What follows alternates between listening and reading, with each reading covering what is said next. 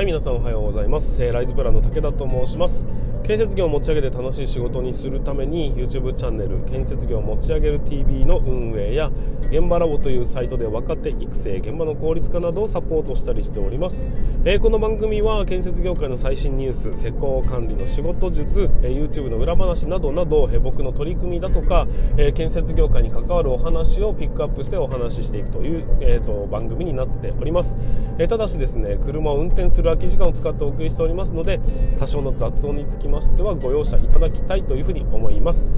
えーと、本日は2022年4月25日ということで、えーと、月曜日ですね。今週もスタートしました。これからね長い長い1週間が始まりますが、えーと、いよいよ5月になりますんでゴールデンウィークに向けて、えーと、おそらく現場調整に入ってるんじゃないかなというふに思います、えー、ゴールデンウィークお盆ぐらいが多分あと年末年始ですかえ建設業界しっかりと休みが取れるよねっていうところになると思うんですがまあそうだな、まあ、休みはどんどん増えてると思いますけどね、えー、でもこのうんとコロナ禍の際どいこの何ていうんですかね合間を縫ったような形のいい感じの、えーと、ゴールデンウィークもしかしたら皆さん何かしらね、えーと、予定を組んでる方がいらっしゃるのではないでしょうか、まあ、各いう我が家はですね、えーと何にも考えてませんと。何にも予定しておりませんということでどうするっていう話を昨日ちょっとして寝たっていう。何の結論も出なかったという話になるんですがまあそうだな。どっか行きたいよね。って思ってますというところです。ほんでうんと 今週のね木曜日につきましては、えー、と今札幌の業者さんに、えーと、オファーをいただきまして働き方改革についての、えー、て言うのかなセミナーみたいな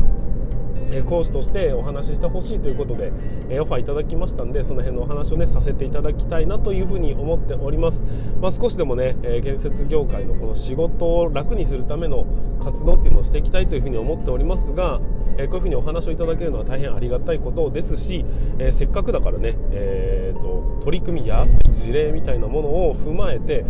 これまずこれやろうかっていうところを、まあ、提示できるようにすぐに、ね、行動ができるような、まあ、そういう、えセミナーにさせていただきたいなというふうに思っております。うんちょっとずつですが建設業界にこういうふうにね、えー、変わったい変わりたいというか変わってみたいというかね、えそういうふうな好奇心なのか、えーと、と逼迫感なのか分かりませんが、まあ、少人数でこなすというところを、うん、どんどんねスタンダードにしていきたいなということで僕はね、えーと、1人で5現場を鼻歌混じりにこなせるというようなそういう時代を目指して活動を進めているという次第になっております。昨日ちょっとお酒飲んだから喉がガラガラですね。すいませんね。はいということで、えーと、本日も進めていきたいと思います。今週もね、えー、張り切っていきたいと思います。それでは進めていきましょう。武田の作業日報。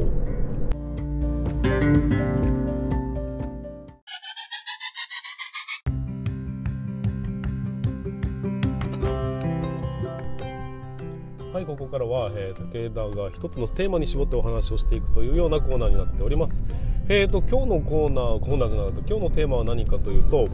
時間をお金で買おうっていう話になります。あの働き方改革のこの何て言うのかな施策みたいなものを話をしていくとあのこんな話を聞くことが出てきますね結構ね。っていうのがそれ時間をお金で買ってるだけじゃねえかっていうやつです。あのー、そうなんです。うんと結局ね時間をお金で買うっていう感覚ってすごく大事だなっていうふうに思うんですよ。あの何、て言えばいいんでしょうか。それだったら意味がないだろうっていう論調も確かにあるんです。あの人がいらなくなるってことはお金が浮いてくるってことでしょっていう、まあ、労働時間っていうものに関しての見識があると当然そういうことになってくるんですが、えーとそもそもそうですよっていうことでいいと思うんですよ。感覚としてはね。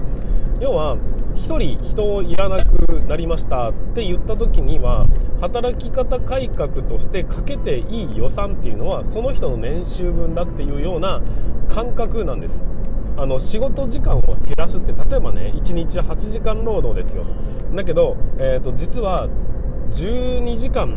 仕事をしてるんです。って話になると4時間が4畳分じゃないですか。で、ね、そこにお金を払ってる会社の方が多いとは思いますが、えーと、いわゆるサビ残と言われるねサービス残業にしてしまっているという会社も、えー、少なからず存在しているわけですよ。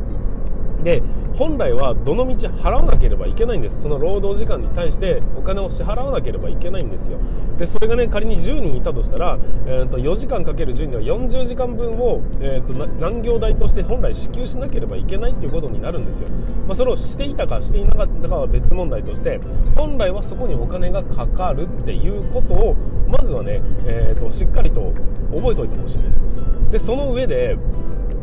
その40時間分を生み出す施策としてねうんと何かしらお金のかかる、えーと、ものを導入したとしましょうか。でそれを導入することによって仮に、えーと時間が削減されました。だけど結局お金かかってんじゃねえか。それ時間をお金で買ってるだけじゃねえかよっていうふうに思われる方もいるんですがいやまさにその通りと。時間をお金で買うことができるんであればそれをどんどん買っていった方がいいんじゃないのっていうふうに思うんですよ。考え方としては、えーと、お金がかかったとしても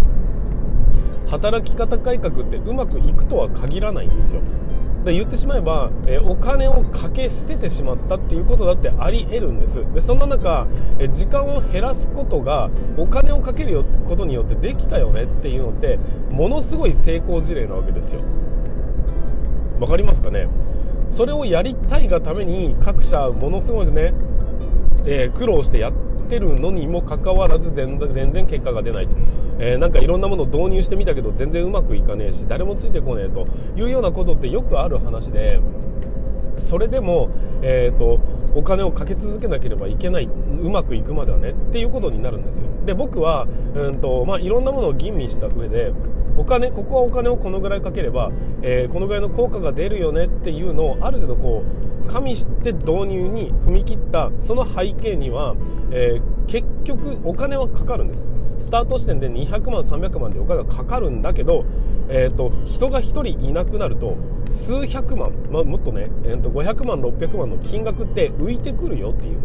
そういうところを、えー、鑑みた時にこれはお金をどんどんかけるべきなんじゃないのっていうふうにただ思っただけの話なんですよ。だから、えーと働き方改革にはお金がかかるんです。っていう感覚は違うんですよ。おと 働き方改革にはお金がかかるのではなくて 働き方改革でえっ、ー、と何ていうのかな削減できた時間分はお金に変換されただけの話だよってことですだからえっ、ー、と儲けるそのうんと働き方改革をすることによってえー、より利益が上がるっていうことではなくて今までと同じ働きぶりを、えー、時間が削減できたその代わりお金がかかったっていうだけの話なんですよ。当然、えー、1人分その削と削減できればできるほど、えー、どんどんどんどん、え、かけていいお金が増えていくってことにはなるんで他の施策にどんどん当ててって本来欲しいなとは思うんですよ。利益が足りてるんであればね。で仕事は楽になってくるよねっていうことになるのでそれをどんどんどんどん、えーと、進めていってお金をかけていった結果どこかのタイミングで、えー、をかけたお金よりもリバックの方がその削減効果の方がでかくなる時があるんですよ。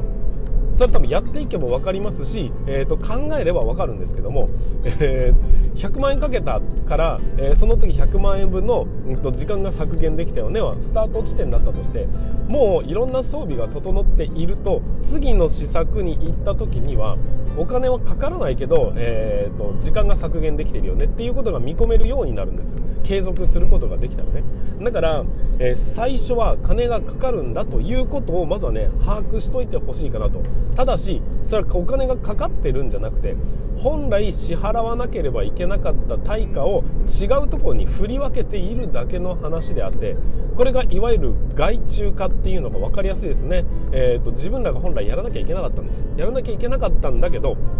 その作業というものを誰かに代わりにやってもらうその代わりお金は支払いますということに関してなんかこう高くないかって感じる方がいらっしゃるかもしれませんがいやいや、えーと、それ以上のうんと見返り見返りというか時間的な見返りというのを必ずもらってることになりますからそれをしっかりと考えてほしいですしそれによって時間が削減するというところが目標値なのであればその目標を達成するためにお金がかかるのは仕方がないことなんじゃないかなというふうに捉えていただきたいんですよ。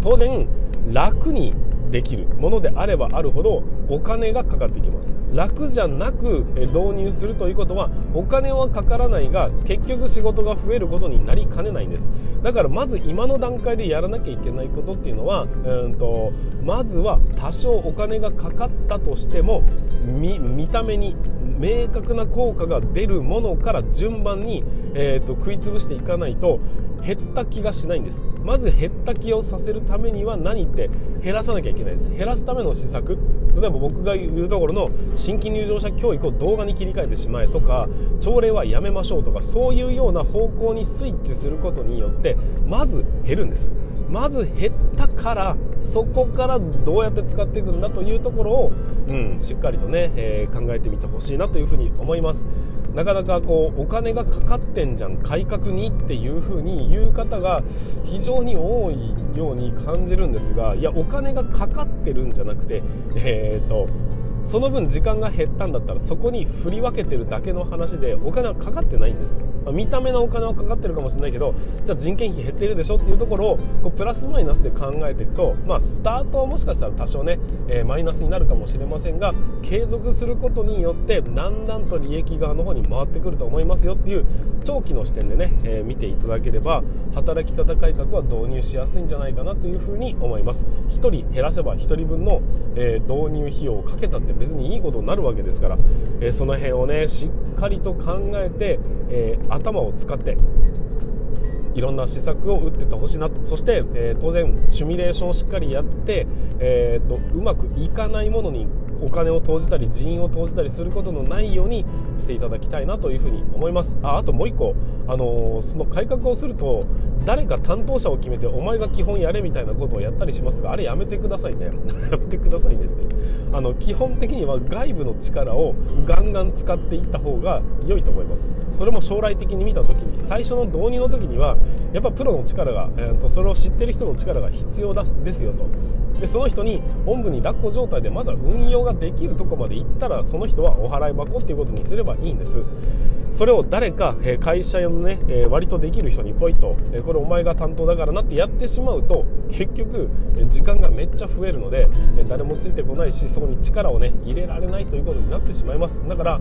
どんどん外の力を使っていっていただきたいなというふうに思います、まあ、その外の力の一つとして武田を使っていただければなと思ったりしております。はいということで、えー、最後までご視聴いただきましてありがとうございました、えー、働き方改革のお話をちょっとだけさせていただきました、えー、今週もスタートということになりますが、えここからゴールデンウィークに向けての道のりはそんなに遠くはありませんので、え最後うん現場ねしまいをしっかりとしていただければなというふうに思います。はいそれでは、え、全国の建設業の皆様本日もご安全に。